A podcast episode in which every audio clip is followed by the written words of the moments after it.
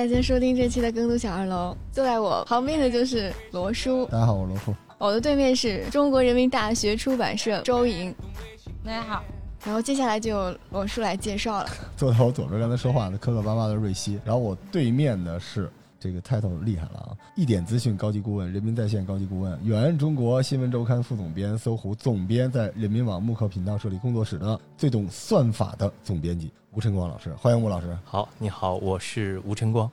哇，声音真好听。吴老师，难怪吴老师您经常是跟媒体打交道，然后对，不仅仅就是我这个里面啊，就是甲方乙方都做。一方面的话呢，今天其实我应该算是乙方，是吧？因为接受采访，是对接受媒体的采访。那么还有一个呢，我本身也是甲方，因为本身就是一个媒体人，所以的话，我觉得对媒体的这个传播规律啊，还是相对来说比较了解。毕竟有从这个一九九八年开始到今年两千年，二十二年的这样的一个传播的经验。天哪！而且是根红苗正的做这东西的，因为我自己就是一个超级的算法控。OK，啊，我整个职业生涯，无论是之前在某某时报，还是在大健康领域的创业，还有做博客，包括现在这个连锁书店，全都源自于算法。我们今天这期节目是小二楼的节目，所以大家一定知道我们是要推荐书了。今天呢，我们推荐的就是吴总啊这本《源流说》啊，这本书现在卖的特别好啊。小编怎么样？感觉？非常感谢读者的支持，大概有 这么官方？对对对，源流呢？那是从出版是八月。到现在也就是不到四个月吧，将近两万册啊，非常而且即将是到三万册这样的情况。你说是因为很多人都想做公众号吗？我觉得可能不一定是因为大家想做公众号，是因为大家有表达的欲望，而且想表达的更好。嗯，对我先给源流说来一概论吧，因为吴总一定不愿意自己去。过多的讲自己这书啊，但是从我的角度，因为我是一个比较犀利的人，好的就是好的，不好就是不好。当时我们跟瑞希商量是要推荐这本书，是因为这本书又是我处女座强迫症的挚爱，它是一表，就这本书一看就是一个经常给人上课的人做出来的，大标题、小标题，然后它的逻辑层层递进，它中间还有大量的图表。啊，图片还有很多案例，就是我看起来非常非常的舒服。因为说实话，坦率的说，在过去几年里边，专门写运营啊，无论是淘宝运营、公众号运营、内容运营，很多这种水书，啊，你一看就是最后啥也没学会啊。里边举的例子就是什么迷蒙啊什么之类的，你举那例子有什么意义呢？对吧？就是里边到底从零开始怎么做是没有的。但这本书啊，从一上来就有特别强烈的方法论，我觉得这个太厉害了。这个对我来说比 title 还厉害。就吴总确实是。非常非常的有经验，而且又非常非常的坦诚。就这本书里边，其实真是让我感觉就手把手的在带着小编辑来写这种东西。而且这个我还要再多说一句啊，就是这本书它这里面是有一个不同于常书的高度的。人民大学出版社也是一个更有深度的出版社啊。刚才我们也聊过了，不然你明明换一个题目叫“从零开始手把手教你写出一篇十万加的文章”，而并不是叫“源流说”这种东西，因为非常非常非常的高级。因为这本书里边，它适用于很多，我应该怎么形容这件事儿？就是做传播、做运营的人，无论是政府部门，无论是，对吧？所以当时吴总在写这本书的时候，一开始的设定是给什么样的人看的？呃，我觉得首先得表扬一下罗叔啊，因为我觉得要引用王勃在《滕王阁序》里边的 啊这个一句很经典的话，叫“杨意不逢，抚凌云而自惜，终期际遇，走流水何彩”。啊，这个典故咱们就不讲了，但是就告诉你，只有有了钟子期，哎，这个伯牙弹琴才有价值。那么换一句话说，就是世有伯乐，而后有千里马，就是他要懂得对一个东西的欣赏啊。这个千里马不是说仅仅是一匹马、一个人、一个作品也是如此啊。包括我们一会儿可能谈到比较浪漫的东西，《春江花月夜》在相当长的时间里面，嗯，就是从张若虚创作到清朝之前，其实这首诗是。默默无闻的是，但是后边因为清朝的一个大文学家和闻一多先生的推荐，所以才有了今天叫孤篇盖全唐。这是第一个啊，先拍一下主持人的马屁，更好的做传播啊。有史以来第一次被拍马屁。那么第二个的话呢，纠正主持人的一个小的口误。嗯，你刚才说了一个关键词叫根红苗正。嗯，那意思就是我是这个专业出身，其实并不是如此。哦，我是学化学的。再具体一点，我是学炼钢的。我到现在还保留着炼钢连铸助理工程师的光荣称号，因为我是北京钢铁院分院一九九六年毕业的，钢铁冶金专业。毕业之后分到首钢做技术员，后来从技术员转到宣传部，从宣传部出来的。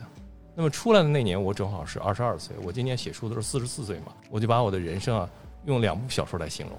前二十二年干的事儿叫钢铁是怎样炼成的，嗯，后二十二年干的事儿是钢铁是怎样炼不成的。当然，我们今天重点讲的啊是钢铁怎么样炼不成。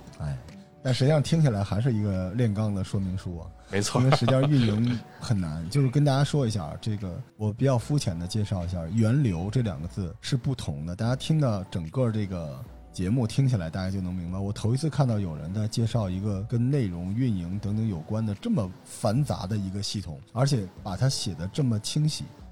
对，大家看的会非常非常的清楚啊。这个我们吴老师之前啊，在人民大学出版社还出版过《超越门户和自媒体之道》，所以这次的源流说应该是《超越门户》三部曲的第三部，还会有第四部吗？第四部肯定就不往这个方向写了。为什么呢？因为自媒体之道也好，超越门户也好，它其实都是阶段性的产品。嗯那么超越门户主要写的是 PC 运营，嗯但是到了一一年，其实就属于是移动元年了。嗯那么就进入到了一个移动的时代。你看，我们说有两个非常伟大的产品啊，一个微信，一个头条嗯啊。头条其实代表着算法，微信代表着这个社交线上的社交关系链条。它其实已经把移动互联网所有的红利都用尽了。有人经常问我，你会不会有第三个？我说有第三个，我就不过来跟你聊了，我自己马上创业，对吧？我也想成为张小龙、张一鸣这样的人。嗯呃，所以的话呢，这两个创业门户也好，自媒体之道也好，它是一个有时效性的东西。但是源流说的话，其实讲的是传播的本质。比如说，现在我在跟你说话，当主持人说话的时候，主持人是源，主持人到我是流。嗯当我说话的时候，我是源，我到主持人是流。嗯所以源和流再讲往上去丰富，当然也有可能，但是我认为它是一个传播的终极的规律。换句话说，这里面讲的运营的技巧，讲的编辑的技巧是术，但是这本书更多的。之所以把源流说作为名字，而不是你刚才说的怎么搞一个十万加的公号，它就是道的东西。是道一旦到了道的这个层面，可能再往上去提升就比较难了。我特别欣赏一句话啊，就是攀登是永无止境的。直到有一天，我们就说海到尽头天作岸，山登绝岭我为峰。怎么样？过瘾吗？嗯，呃，这种老师来讲讲运营，让你们这些以为自己看点攻略就能十万加的人，是不是很汗颜？嗯啊，反过来再说啊，这个就像您刚才说的，第四步，我一直觉得我还挺期待第四步，啊，只有一个有可能的变数，我现在看起来就是您之前说的这个源流后面都是人，除非他后边不是人了，嗯，因为您这里面有算法，算法的终极是人工智能，除非到那一刻，鬼知道啊，对吧？但是我看到您那个文章，就整个这部书最后的那一部分，我还挺受触动的，就是哪些地方还是有空间的。然后您也说到了五 G 现在不会改变目前的这个内容创作的很多格局。我真是这本书看起来有一什么感觉？就是一特操心的一个老师，就是你知道他不是一个公众号大 V，不是网红，是一特操心的一个老师，你知道吗？是一专业课老师，就必须要完成这个学术的一个老师，在那儿从头到尾翻过来调过去，呃，告诉你怎么来把这事儿做完了。这个真的是挺感动的。我们刚才讲了半天源流说啊，我再简单给大家分析一下，这源不是分析，简单给大家介绍一下，源就是指内容从哪儿来，流呢是指内容到哪儿去，是吧？从哪儿来基本就是这个内容创作的这一部分哈。然后到哪儿去呢？主要就是内容分发。我们现在说的基本就叫运营了。对对，主要是在这一块儿啊，这是一个完整的体系，源到流啊一直是不变的。但是反过来，双方互相是发生作用，这个真的是一个道，这个挺重要的。因为您知道，我一直有一个问题，就是我自己也会困惑的事情，就是在有限的资源之下，源和流哪个更重要？这个问题其实问的很像鸡和蛋谁是先有的，哎，但是我告诉你，一定是鸡先有的。所以在源流这个地方的话，我们有各种各样的这种说法，各种各样的想法，其实应该是先有源啊。这个嗯我们知道，这个朱子啊，朱熹嗯曾经写过《观书有感》两首啊，其中一首是“半亩方塘一鉴开，天光云影共徘徊。问渠哪得清如许？为有源头活水来。”这个渠不是水渠的渠，是指的你。宋朝那时候说“问渠农，神州毕竟几番离合”，这个跟那个渠是一样，指的是你。为什么会有如许的这样的一个塘呢？是因为源头有活水，是所以一切始于源头。就是我们看这个源流，其实它来源于就是我们知道是河流的这么的一个概念，甚至生态的一个概念。我们知道长江对吧？延绵六千三百多公里，世界第三大河，中间有三峡大坝，非常非常猛的一条大河。但是它终有一个源头，就三江源。那个地方如果没有长江是出不来的。所以我告诉你的是说，一定是先有源，然后才有流。那么其实这里我刚才提到了一个关于定义很好，源是一个编辑的工作，是一个生产的工作，是一个创作的工作。流呢，就是你可能特别关心的这位小朋友，嗯，运营的工作。我在搜狐的时候，在 应该是一四年的年底或者一五年年初的时候，突然有一个跟你一样的小朋友很用功，他找到我，他说：“吴老师，我不太想做编辑工作了。”换句话说，他不想干员了。他说想干嘛呢？他想去干运营，他想去干流的工作。后来我就很认真的跟他谈了一次，我说你要搞清楚这俩之间的关系。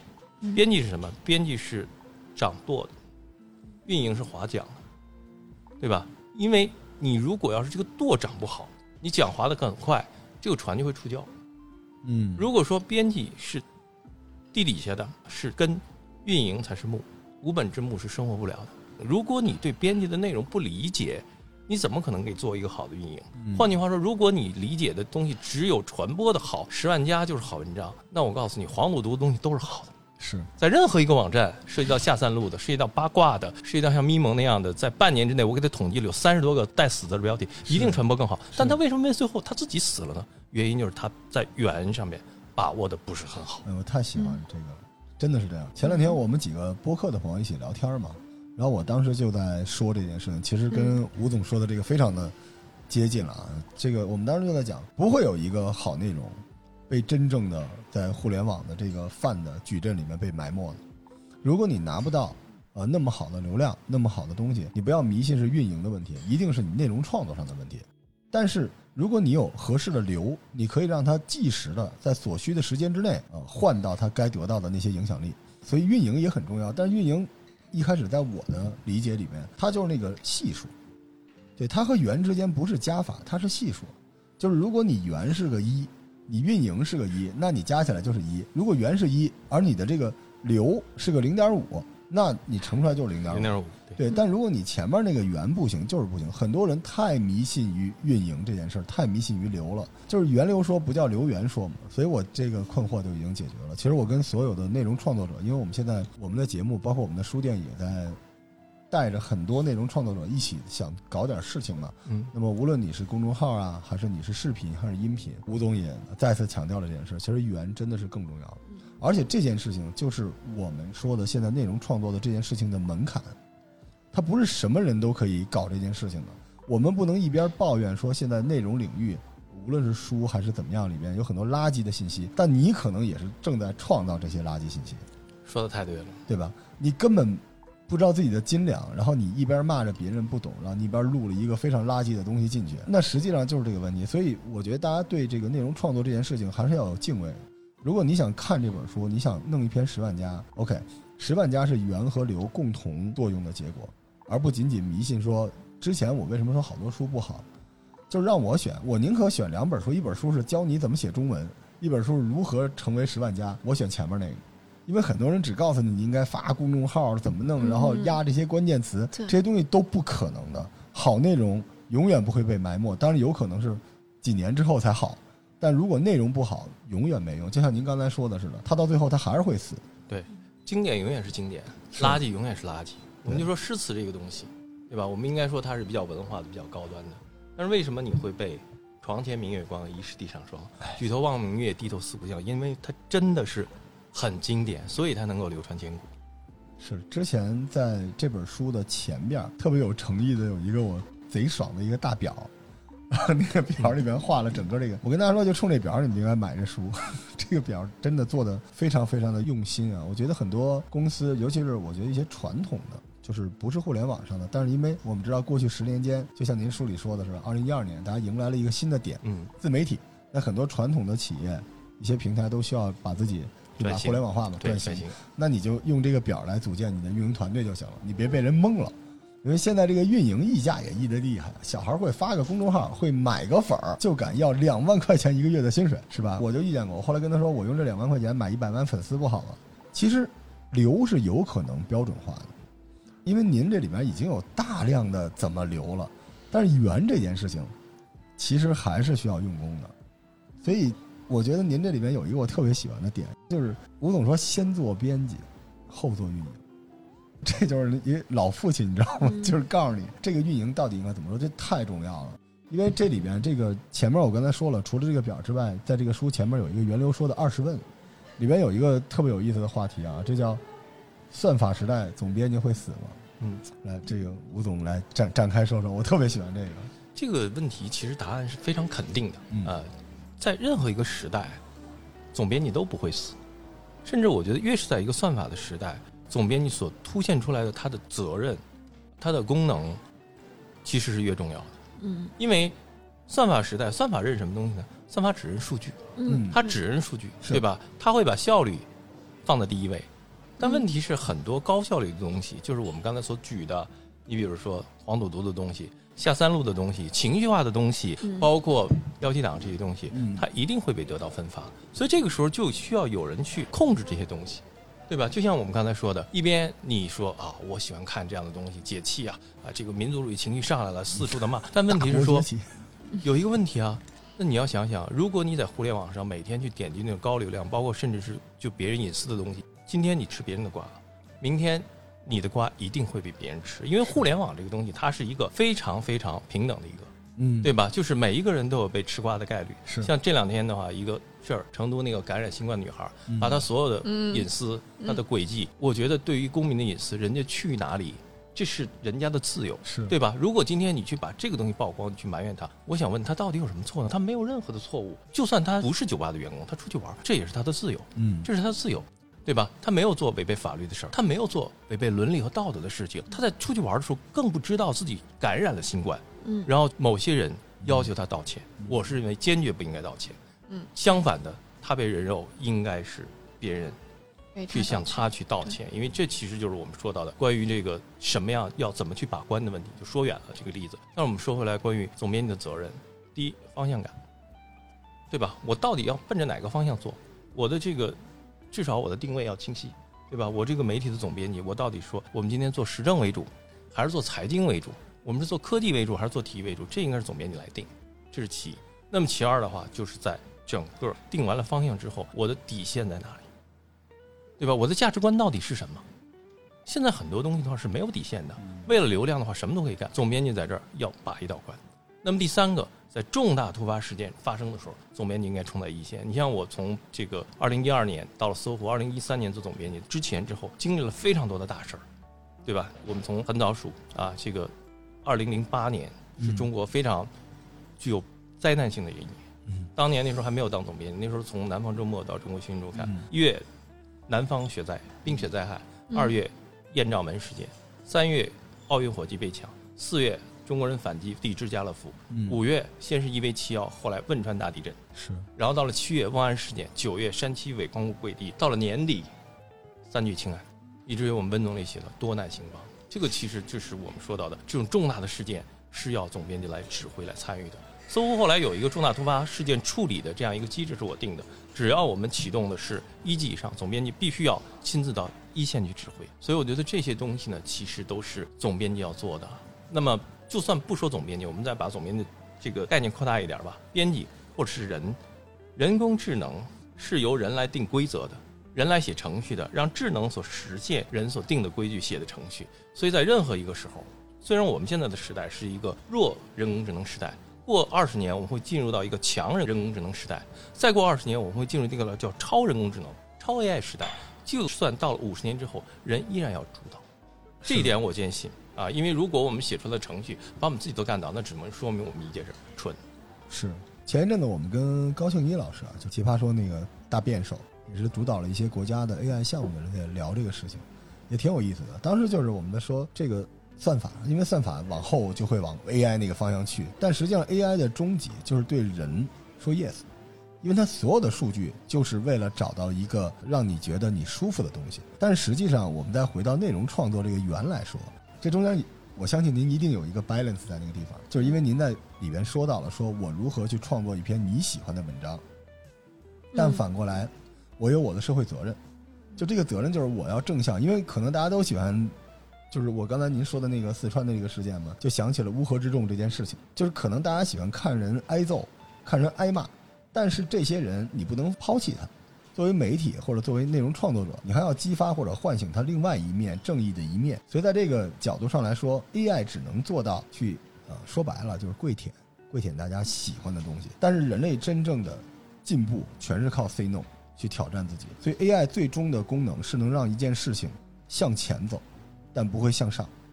所以其实就像您刚才说到这个总编这件事情，因为一般我这儿做运营的老师讲这种东西，他都是恰饭的那种类型啊。但是您身上是有总编的风骨，读书人风骨，这个不容易，因为我们刚才聊的也是一些话题，对吧？这个就是有态度。我一直跟我的那些朋友说，你不能说自己有态度、有温度，这太蠢了，就跟你说自己高尚似的。有态度就是很多东西你不忌讳，就是你身上有一种担当，说我这个事情就是对的，我就要说出来。我觉得这个确实挺厉害的。所以在这个逻辑之下，你出来的这条运营的路线就不会是一个跑偏的路线。因为实际上我在看袁流说的，我经常一边看一边点头嘛，因为还有另外的玩法。对，就是你只要放弃一些东西，就是您刚才说的，只要下三路，对吧？只要是奔下三路走的，那你肯定就有可能在这个流上有可能。但是下三路的问题是圆的质量也不好，但是这种东西确实就是有可能让大家都喜欢，对吧？所以其实现在写一个十万加，当然十万加现在的价值也没有几年前那么高了。对，现在只要你有一些方法啊，你还是可以的。但是我觉得，如果你想真正去做一个。啊，源和流，你想做一个运营，运营的核心其实还是通过创造价值、创造内容来建立一种新的人和人之间的联系，对吧？所以人和人之间的联系，就是如果你是正向的，你带价值观的，你是正能量的，那可能这个联系将来就有办法发酵。如果你是一个负面的，大家可能只是点击，但是你瞬间就像您说的冷启动一样，瞬间这个关系就会破裂。是，对，所以这个真的是建立信任需要很长时间，但是打破信任的话只需要一秒钟。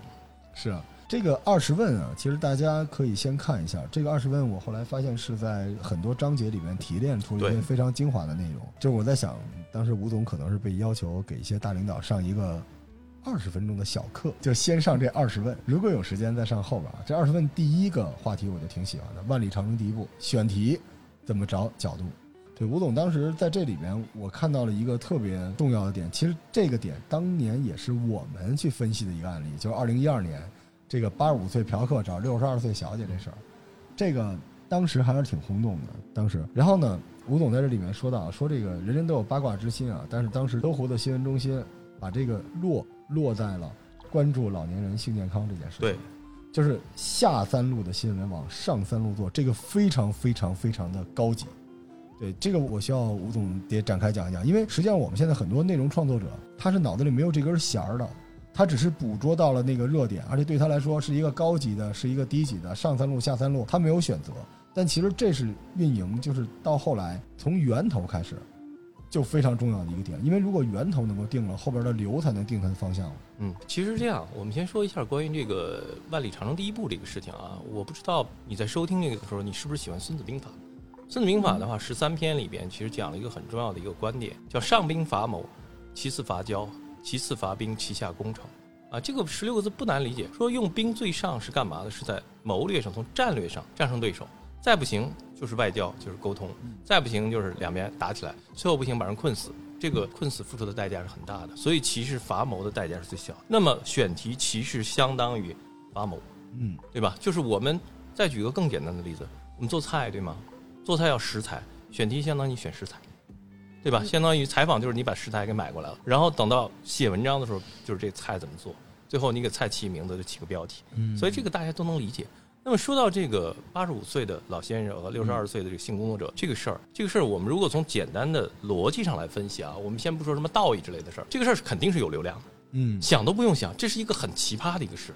第一，它是涉及到一个下三路的事儿，大家关心。第二，它在这里面又是典型的人咬狗，所以你根本不用愁流量。嗯，只要你的标题里边带一下就有流量。嗯，所以在有流量的情况下，如果你再去追流量，那可能就是陷入到一个比较低俗的一个状态。是，所以你在这里面你要把它去拔高，而不是人为的拔高，你要自然的给它去升格。那么这个流量之上就是什么？那肯定就是属于是社会责任感，对吧？你去描述细节，其实黄色小说，甚至我对主管部门会因为这个事情处罚你。所以一个搜狐也是四大门户之一，这个丢不起这种人。啊，这个事情而且会带来一些很负面的一些东西啊。我们人活着，我们就说还是要有一点责任，所以这个就是把下三路的选题拔高的一个很重要的原因。但是相反了，如果是一个很高大上的选题啊，我们不能说时政选题要往下三路做，这就用错。一个很高大上的选题要把它降下来。比如说，我们当时在周永康受审的时候做过一个稿子，嗯啊，这个当时我一看一眼周永康的这个受审的时候，就出了这么一个选题，叫一夜白头可能吗？因为那个样的一个时政选题，它比较敏感，你很难触及核心。但是在这个时候的话，你会发现，他一夜白头，那就是一个官员在被捕受审，在位置上跌落之后，他整个的心理或者他的生理发生什么样的变化？包括当时做的薄熙来贪污为何有零有整这些东西的话，虽然他都没有那么的主流，对吧？但是我觉得他其实是换了一个方向。但是一个比较主流的话题是什么呢？就十八大胡总书记做报告的时候，嗯我看电视，突然看见了在电视的右下角有一个女同志在那不停的在比划啊，手语，后来就做了一个两万听障人士怎么读懂十八大报，这个一下子就不用再解释了，这就是主流。你要保证国家的重大的政策和重大的方向被每一个中国的公民知道，那么两千万听障人士当然是了，而且数量群体很大，所以你要把那个东西给解读下来，这个事情既有意思，但更有意义。这就是我们说到的，经常要做一个事儿，就是反其道而行之啊，这是一种思维方式，从另外一个角度去看这个事情。当然，我们不能说为了去反其道而行之，故意把煤球说成白的，这就不行。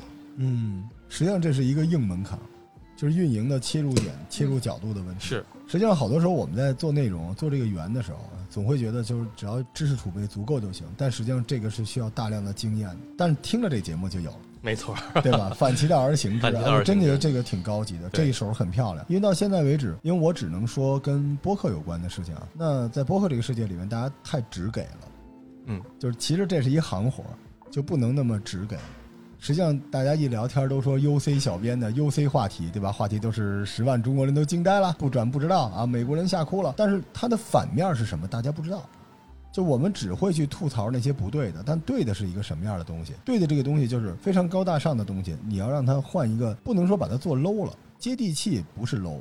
接地气这三个字儿，我的感觉是一个依然高大上，但是它换了一种角度来娓娓道来。这就是我们说那个有了态度之后有的那个温度，温度就是让任何一个人都能够以更低的门槛能接受这个东西。所以实际上，内容创作者一定要想明白这个，因为很多小编他是没这脑子的。这个就又是总编告诉大家，对，告诉大家应该怎么做啊！我是真是那个二十问看了半天，我真是谢谢还挺呃挺厉害的。二十问里面有一个，就现在还依然是非常时兴的话题，叫怎么把公域流量转化成私域流量。嗯，这件事儿非常非常非常重要，因为大家很多人并不知道公域流量是怎么来，如何能够成为私域的流量，而且大家这个转化的过程非常的粗暴。就大家觉得就是想当然，比如说，就像您这里边分析了新浪微博，对吧？它是一个怎么样来巩固自己的这个流量池的？所以关于这个，您怎么想？这个其实啊，这个话题可能会对有一些人啊有一点门槛。嗯什么叫公域流量？什么叫私域流量？我们把这八个字儿翻译成三个字儿会更简单，叫路转粉，嗯就是从你身边书店里过的人，突然变成了源流说的粉丝，嗯，这就是把书店或者路人的公域流量转化到了私域流量。嗯那么这事儿很简单的，那为什么他来看源流说，他没有看另外一本运营的书呢？首先，你这个质量得上得去，是对吧？第二个，咱们得推广一下，得让他看到源流说这个事儿。所以我觉得这个其实是最核心的两个点。那么到具体上面的话，其实就是要有一点，要想让路人转为你的粉丝，就是你要去理解粉丝，但是也要让粉丝去理解你，哎这是一个相互理解的过程。是，那么这理解的话，其实有很多具体的手段。你比如说，我们微博那个上面有了，我们就不聊了啊。我们说说微信怎么路转粉呢？那人为什么会变成你的粉丝呢？我给他钱，对吧？就是利的问题。我给你名，你也会变成我的粉丝；我给你衔儿，给你升官了，你可能也会变成我的粉丝。至少你会追随我，嗯对吗？说跟老大什么老大，又能给钱的，对吧？又能给钱儿的，又能让你出名的老大，你肯定跟着他走。那么很简单，发个红包，就会让一部分人 follow 你。当然，他可能只是为了红包，但是如果这个红包拖出去之后，他发现，哎，这个文章对我还很有用啊！嗯我既转发了，收了钱，我还能学到知识，对吧？我还能够充实自己，那他何乐而不为呢？对吧？这个我觉得是很重要的一点，就是我们说，首先把它吸引过来。如果具体在操作细节上，我觉得就是两个点，一个是名，一个是利，嗯这个是很重要的。但是在更具体啊，就是我们说到的一个很有意思的案例。你看当年新华社官方公号发了一个很有意思的东西，这上也有讲，但是不是在这个路转粉儿讲的，嗯。它就是在二零一七年的六月份有个很大的新闻啊，就沙特王储被废掉了。啊，嗯因为沙特阿拉伯我们都知道那王储都是那个嗯。逼格很高的一帮人啊，被废掉了。哎，然后他就发了一个东西叫“刚刚沙特王储被废了”，这个一下子让公号大概涨了五十万粉丝，这是典型的路转粉的成功操作案例。那我们分析一下这事儿为什么能这么干呢？第一，从行文上来说，这个事儿越大，或者说这个文章越短，事儿越大。当然，我不是说今天下午我们喋喋不休聊一下午这事儿就不重要，但重要的是一句话能把事儿讲清楚，嗯，对吧？这是第一。第二，在行文上来说，他没有说日前，没有说某月某日，他用了刚刚，很接地气。这就是我们说的很接地气的一个表达啊，把上三路的一个东西往下，嗯，因为我们的正经八百新闻联播呀这些，他肯定不会这么说，新华社官方稿也不会这样，所以这就是接地气。但是最重要的后边其实是跟粉丝的互动。啊，这个互动很有意思。你看啊，他当时留了三个责任编辑，小 A、小 B、小 C。哎，这个下面有用户就在那留言，说什么呢？说你这个一个九个字的文章啊，你还数三个字的编辑，小 A 负责刚刚，小 B 负责沙特王子，小 C 负责被废，咋地？你有意见？哎，后来又一个粉丝留言说你们很拽啊，你咋不上天呢？然后他们就留言说谁说我们没上天？我们的特约记者叫景海鹏，还有陈东，这两个人都是航天员，但是是以新华社特约记者的名义上天，在天宫二号发回了什么什么样的报道？嗯，我们已经上天了。呃，毛主席说，新华社要把地球管起来，现在我们还要管天上的事儿。哎，这种回答就很有意思，这就是你跟用户的互动。但是更重要，这种互动只是它表现形式，你要理解用户，这个可能就谈到我们后面讲到的用户的画像，嗯，对吧？他的这个点击啊，他的分享啊，他的收藏、搜索、订阅、停留时长。但是这东西你说我怎么看呢？你在运营微信公众号的时候，和你做报纸不一样的一个很重要的，就是微信公众号后面所有的用户的画像都会通过数据表现出来。好多人讲大数据根本就没讲清楚什么叫大数据，是很多数据集中在一起叫大数据。那什么叫数据呢？用户行为反应，对吧？一个点击你就反应了一次，对吧？一个转发是反应一次。所以这个逻辑其实在这里边，如果我们讲路转粉很重要的，对用户的理解，当然你本身内容要强。要让用户理解你的内容是什么，就像我们今天做一个节目，要把源流说讲得很清楚，所以这就是我觉得路转粉的一个过程。嗯，所以其实还是源，先要有缘。对，先要有缘。对，然后这个流呢，否则人粉你什么的。对，这关键还是缘。所以我跟大家说这个，因为我一直带着一个执念，在这期节目里面，我身边有很多小朋友，他们总觉得只要把这个流搞定了就 OK。就是你想，这个代运营不就是这种东西吗？代运营现在满世界都是，然后代运营什么叫代运营？就是我只管运营。但是我告诉你，代运营的人永远做不出来。刚刚沙特王储被废了，这样九个字增五十万粉丝的运营结果，这是个典型的运营结果。对，这个太高级了。刚刚这个就是把那么高端的一个大媒体的直接口语化，对吧？沙特王储被废了，实际上它这里面是有一个跟用户交互，满足了用户往上攀登的是吧？往上够的这个心理，而且紧接着你评价我，我再回复你。而且我还不失幽默，所有这些东西都符合他的这个人设。对，包括我再举两个例子啊，再举两个，刚才说的国社的例子，现在说一下人民日报的例子。人民日报新媒体做的也很好。第一个案例大家肯定知道，刷屏的军装照，哎，对吧？那是我一哥们儿做的，陈红，他很厉害。这就是个点子，让你穿上不同年代的军装照看自己。大家都有，特别是男生啊，都有一个当兵保卫国家的梦想啊，女兵也是。中华儿女多旗帜，不爱红装爱武装，对吧？这是满足了他的一个需求。还有一个就是今年武汉应该是四月十八号解除封城的时候，嗯，人民日报新媒体做了一个点亮武汉，对吧？那个就很好，武汉的很多东西点亮、点亮、点亮，然后慢慢把它的这个黄鹤楼啊，把武大的樱花林呐，全都点亮了。这都是在选题，特别是在选题角度上做文章。那你说有这么好的选题角度，能不路转粉吗？是是，还是源太厉害。我今天特别想挣的这个名就是这个，就是内容是更重要的。当然，这个算法很多人老觉得算法只是留这一部分，不是的。算法是结合好内容创造出的好的传播方式，它完全没有一种算法说你随便给我来一萝卜，我就给你弄成一个十万加，它根本不可能，绝不可能。而且这两个就像您刚才说的，其实编辑做运营才靠谱。这两个往往是有机的连在一起的。嗯，这两个部门的断裂也是有些时候会是毁灭性的。是，对。我能问个小问题吗？哎，你还在啊？我自己写的时候是不是也会有一种算法，会有个公式？大概我怎么写，给我把它。这个问题，说实话，这个事儿呢，我还要普及两个非常重要的概念。这两个概念可能说出来，好多人也不明白。一个叫先验指标。一个叫后验指标，什么叫后验指标？就是我们说的在流那块的算法，他把这东西发完了之后，他会看到点击、分享、收藏这些数据，这就叫后验指标。啊，因为已经出来了，数据就是个后验指标嘛。但是你刚才说到的怎么去写东西，它是先验指标，它有一个基本的公式。这个公式，比如这么说啊，我们就拿写作来讲，你问的是写作六段论，这就是个公式。而且六段论这东西非常的流行，可能在源流说的书上我没有讲到六段论。学新闻都知道道金塔的写作方式啊，那不嗯跟道金塔不一样。道金塔就是个公式。六段论是什么呢？比如说，第一段，它需要描述一个非常能够打动人的细节。嗯哎，我们拿一起车祸作为案例啊，嗯就是在这个地方有几个人躺在公路上啊，其中有一个人的左臂血肉模糊，已经没有了呼吸，这可能就是一个很能打动人的细节。当然，我们要注意伦理道德啊，我们不能嗯什么东西都上，什么东西写。我就举个例子啊嗯，这是一个细节，这是第一段，第二段就要进入核心事实。核心事实是什么呢？在某年某月某日，在哪儿哪儿发生了一起车祸，死多少人，伤多少人，这是第二段。为什么不把第二段放到第一段呢？很多官方媒体都喜欢上来就是某年某月发生一辆车祸，其实不是的，往往一个细节比这种大帽子更吸引人。这是第二段，就是死亡人数，这是核心信息。第三段就很简单了，第三段就是次核心信息，对吧？比如说这个伤者或者是造成的财产损失，这可能属于是第三段。嗯那么到了第四段，基本进入对原因和背景的。为什么会出现这样的事儿呢？因为这个地方超速了，因为酒驾了，因为很可能它这个八达岭高速或者某一高速的弯道设置的不合理。最后一段到两段写救援状况，这就典型的六段论，这就是你说到的基本公式。拿这个公式套一般的写作，基本没问题，嗯百分之九十东西你能应付了。但是你要是想把它写的特别的好，写成一个调查报道，你就要把它扩展。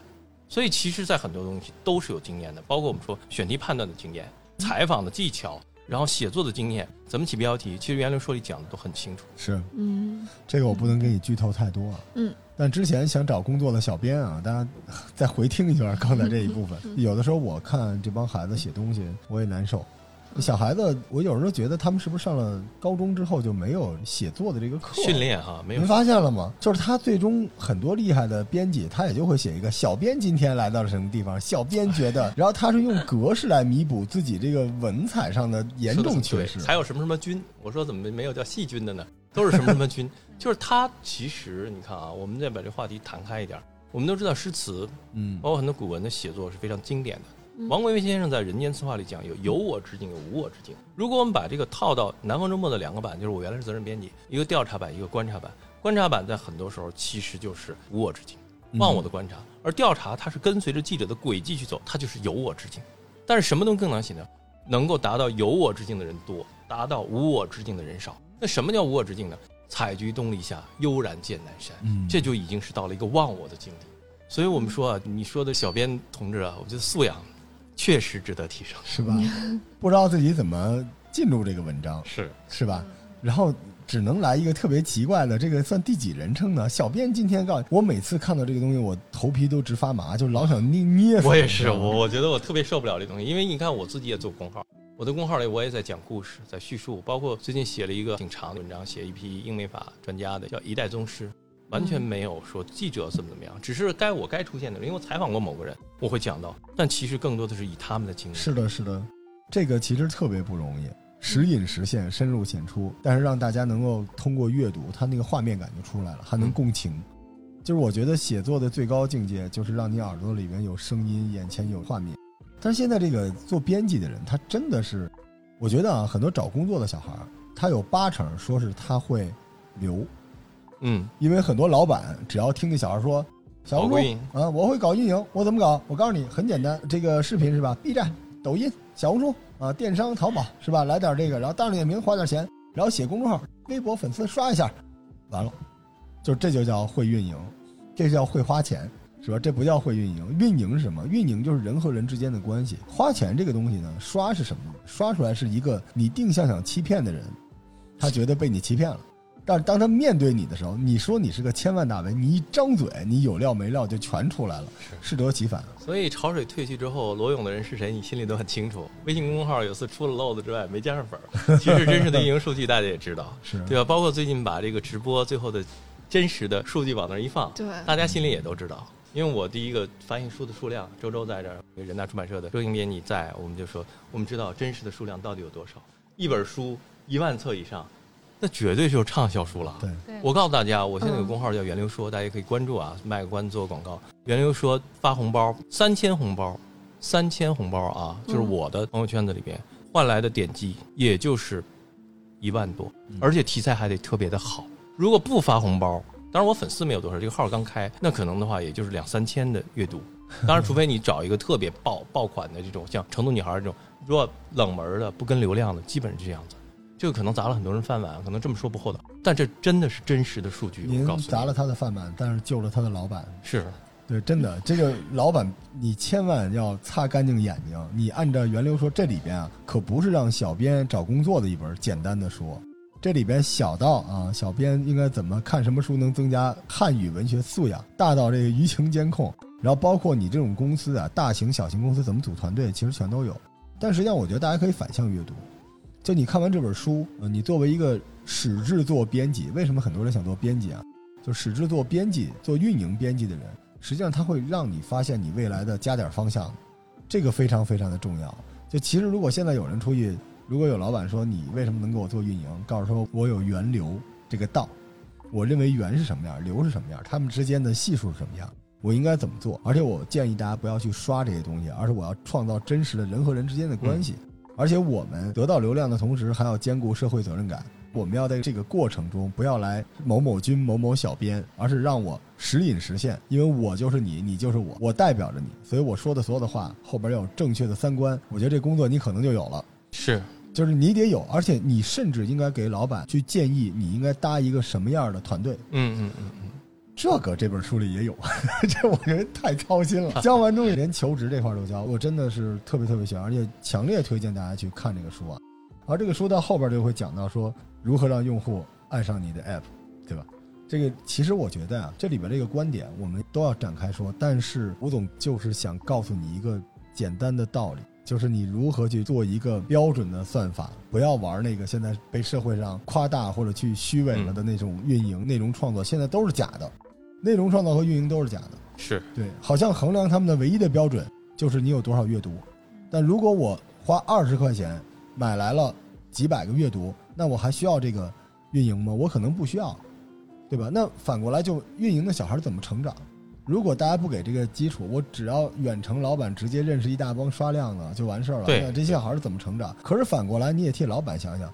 你没有得到机会，就是说你写出来的文章可能是一两百阅读，嗯那我也有机会给你成长。没错但，如果你才三阅读，对吧？那我凭什么给你钱呢？你自己为什么不成长，是是是，是对吧？？所以我觉得大家还是要成长。这里边是，就是我真的想告诉大家，这个东西不是神来之笔，它真的是有门槛的。大家一定要认真的去学习，一定要认真的学习，然后积累各种各样的经验。没错，实际上，道法术器，这里边我们说这个道，它的核心不是给一个零基础的人能够悟到的这个道，嗯。但实际上它标明了一个前进的方向嘛。对，陆游那首诗，我就说的其实很重要。他说：“这古人学问无余力，少壮功夫老始成。纸上来的终觉浅，方知此事要躬行。”前两句说的什么呢？就是古人的学习和问，这是两件事啊。一个就是学，一个是问啊。学而不思则罔，思而不学则殆，对吧？这是一个。然后只有到一定的年龄，才有所成就，对吧？你看我们总书记这个鸡鸣新时代中国社会主义思想，那其实是在他做浙江省委书记的时候啊成为体系。但之前的话，他有大量的这种铺垫积累，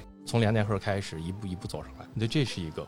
那么第二个就是说，在很多时候，我们拿到《源流书》这本书呢，它确实给大家讲了很多方法论，也讲了具体的一些技巧，但是一定要实践，因为源和流这个东西其实是一个道的东西，是个真理，但是具体到你那儿。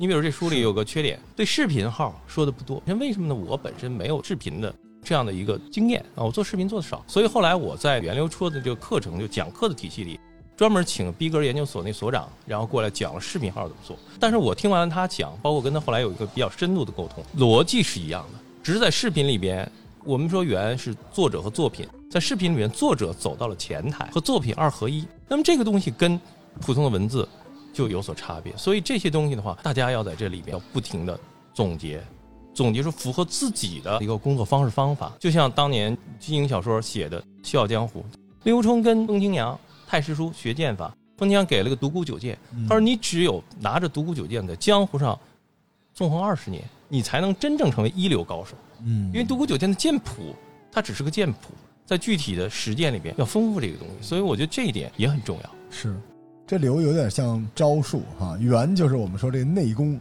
对，这两样都得要。哎，很对，对就是又想起一句话：练拳不练功和练功不练拳，这个还是都不行。哎，你看我聊到这个点儿上了，我突然感觉到这本书另外一个现实意义，就是一开始我问您的问题，这本书写给谁？我觉得真正你这个团队，就是做老板，你想建设一个怎样的运营团队，嗯你应该看这个书。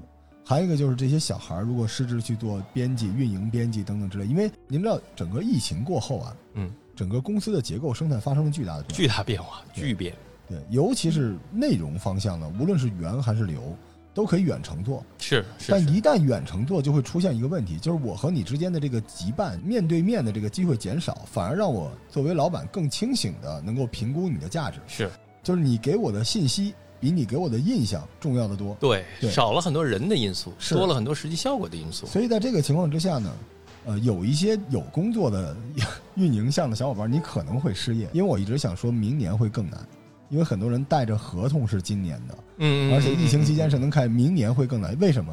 因为我们发现三千块钱雇的人，可能比我一万二的运营好用。嗯，因为三千块钱的小孩儿嚼着薯片喝着可乐，在家里边撸着猫，但写的东西比我那一万二的好多了。因为那一万二的觉得自己不会失业，所有的公司这些年说句难听的，近十年或者近八年来，中国所有的公司办公的这里面最大的溢价、最不值的就是运营团队。运营团队是什么？它的前身是什么？它逻辑上来说，就是我们现在，如果你看完源流说，它是一个非常高技术指标的团队。但是现在我们看到的所谓运营团队，就是当年那个叫 marketing 的那个东西市场进化来的。其实不是这样子的。嗯，其实不应该，完全不运营是以应该这样。提高效率，这个效率包括的内容的传播和收入作为核心的点，是的而不是那个 marketing 花钱的那个。没错，现在运营就是花钱买量，但实际上谁能告诉我买什么量，买成什么样，这个量值不值？你算得过来，算不过来。而且还有一点很关键，运营看起来被局限在了流这一块儿，但实际上流和源在很多条件上是互相转化的。嗯，没错，而现在运营背的任务和这个源背的任务完全不同，源的任务居然是写一十万加，是吧？运营的任务是多少粉丝，百万粉儿，这这两个，要不。要不将来咱们出一个叫特殊部队，买就完了嘛？那谁来解决？marketing 可以解决问题，费这个劲叫 BD 解决问题。就整个这个路线是有问题的，所以我突然觉得，无论是政府部门、大型的、小型的企业，我真的认为这个书是有帮助。我很少在节目里这么带货的，因为我突然意识到这件事情，就是你的部门到底需要，你的公司需要一个什么样的运营，而是这个嗯运营不是你想象的，而是你要清楚的搞完你的用户画像，因为不是所有的公司是需要强运营的，你要搞明白是什么东西，然后再来配置这个东西。嗯然后这些小姑娘们、小伙子们也要根据这个重新调整自己，别一张嘴说我去面个试，我要三万块钱，为什么呢？因为我认识小二，嗯，是吧？认识这个微博的什么嗯这个这，你就别来那套了。OK 对对，而且我跟大家说，如果各位老板你们真是想做运营团队，自己对自己比较有信心，你不妨给他下个 KPI 呀、这个 KPI 不是货粉儿，是销售收入。对，品效合一是运营唯一的衡量标准。对你给我变个现试试，人家会说变现不是我这个团队啊，是吧？变现是销售团队，这个团队可以撤销了，对别来可那套。以撤销了。所以最后这个我要再结合我刚才说到观察到这个点，因为这个书它已经就是我现在聊完，它不是一个战术性的书，是一个战略性的书，战略性的东西，就是它是一个绝对正确的。因为我一直跟我们的小伙伴们聊，说我做书店也是用算法，是，为什么？因为没有一个开书店的正确答案可以解决两周之后书店市场上的一个书店的面临的问题。而算法是什么东西？它是不断吃数据，不断算数据。所以算法的这个逻辑只要是正确的，嗯，那么它会演变出更多的符合你这个个性化的一些逻辑很重要，这个逻辑很重要，掌握逻辑就是能掌握很多。源流的逻辑是最重要的。它其实用了很多种方式告诉你古诗文，告诉你这种不让说的各种案例，然后各大的小的各种东西，就想转着圈的给你打源和流之间的这个辩证关系，这套算法。但最后这里边我没有跳出二十位啊，大家想听后边的自己买去。啊，最后这个有一点挺有意思，叫媒体的核心竞争力到底是怎么打造的？源还是流啊？哎，这个其实不是源也不是流，是源流的合一。这个事儿呢也有一个故事，这个没有办法在书里讲，是我跟我老板的故事。我老板叫刘爽，大家可能听说过，是凤凰网的 CEO，嗯一点资讯原董事长啊。现在这个股权稍微有点变化，他现在也不是了。二零一七年的六月份，应该是在匈牙利吧，多瑙河上有一场非常激烈的争论，很浪漫的地方啊，但是争论很激烈。他们喜欢出国这个搞脑爆啊，但其实想的脑爆哪儿都一样。当时就没有想清楚，就是说凤凰网是一点资讯的大股东，那么凤凰也搞千人千面的分发，一点也搞千人千面的分发，都用算法。但是呢，因为凤凰网是一点大股东，所以其实在原这块底层它打通了，就在一点号上开的进入的内容和凤凰号开的进入内容，它其实放在了一起，就等于大家用一个内容池。换句话说，同样一批人，这是媒体融合啊，去给两边供稿，嗯，那么分发都是用算法，请问这俩是不是重复的？当然，这个问题争论了很久，这就是没有站在源流结合的角度来看。如果算法精准，那么凤凰网的那批用户，我们都知道凤凰网是那个范儿的，嗯嗯嗯一点资讯是这个范儿的，嗯它是两批用户，所以即使它的那个大源里边的内容是一样，给这些人所选择的流是不一样，所以不会构成竞争。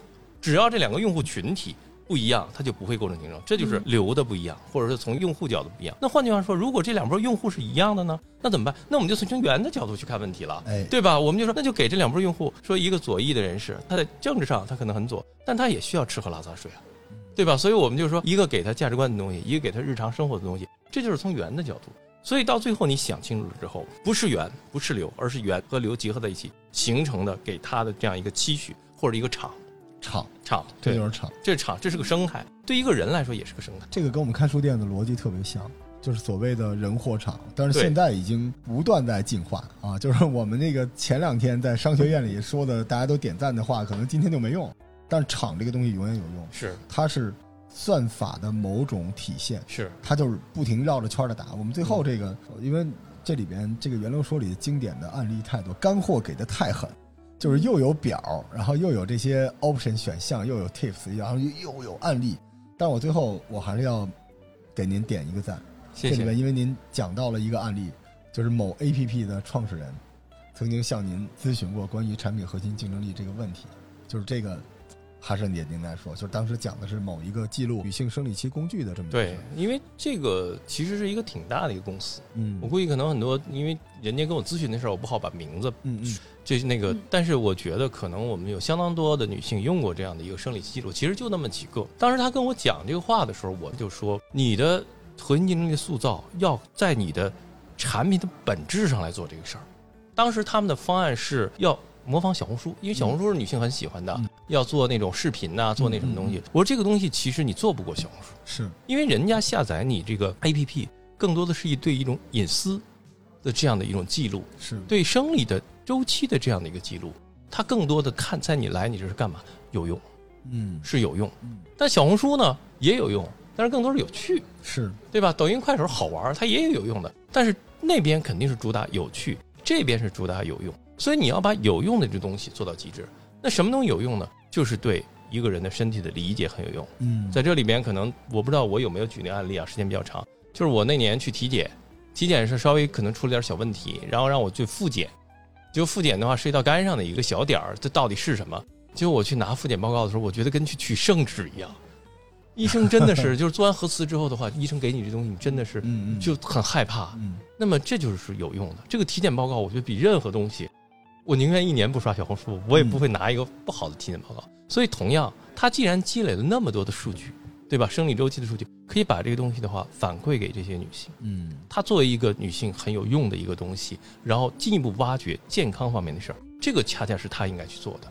反而舍本逐末的去找小红书那种。换句话说，如果你能够没有小红书还可以，小红书已经在那儿了，你再做一个小红书，你怎么可能超过原来的呢？嗯就是不要简单的模仿，而是要站在你的角度去考虑问题，否则就变成了东施效颦，是因为场景完全不一样完全不一样，场景完全不一样。因为我们一直在说算法，这个这个小案例就是特别标准的一个算法，你能算出来，因为小红书是强交互，强交互，强交互只有有趣，因为没有任何一个东西对所有人都有用，但所有人都会笑，所以这是强交互。而一个更隐私的，像女性的这种生理周期没法交互，这东西怎么去交互呢？这有什么可交互的没有，没有，没有可交互。更私密，但是它的有用一定是在隐私保存隐私方面更有用，所以它是弱交互。所以这个东西就是算出来，而这件事儿你说是源是流，既是源又是流，这件事情决定了你的方向，对吧？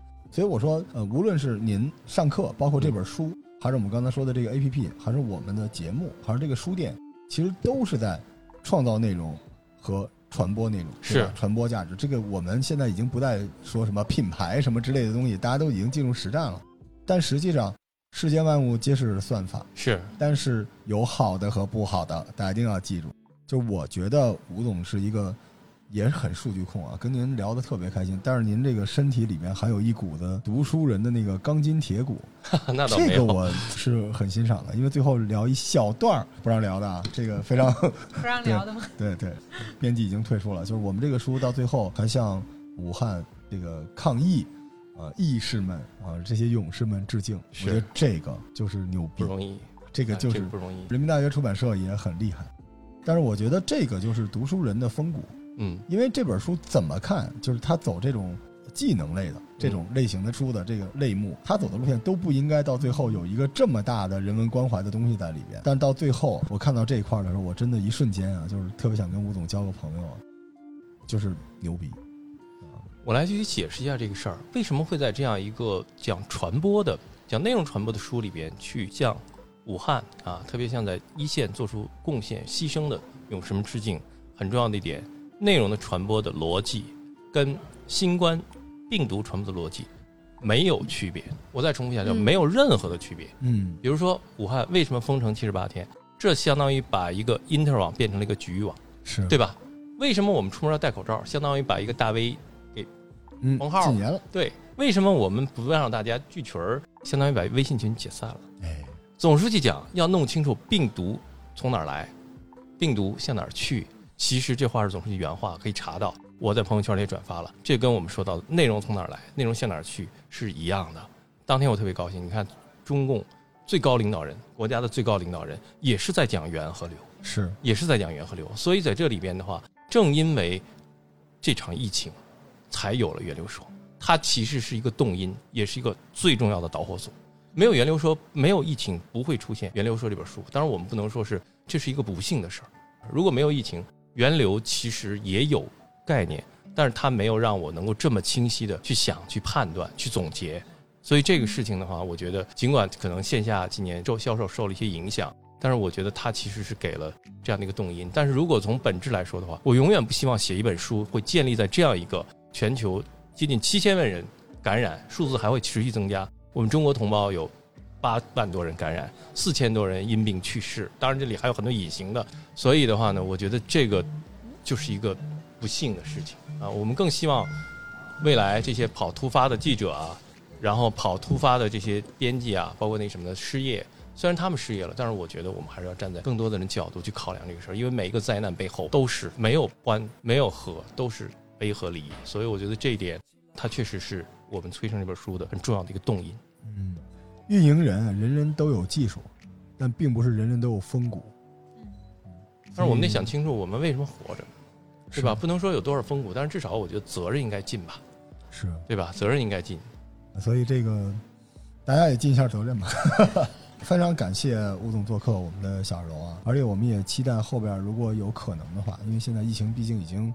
啊，过去了，那我们可能会有更多的线下的活动，而且也希望更多的小伙伴啊，或者大伙伴、老伙伴们啊，你们通过这本书能够找到自己运营团队的舰队方向。OK，啊，这些运营小伙伴们，实际上现在明年我预测会有很多的运营变成了 part time 的岗位。嗯嗯嗯，对，因为实际上。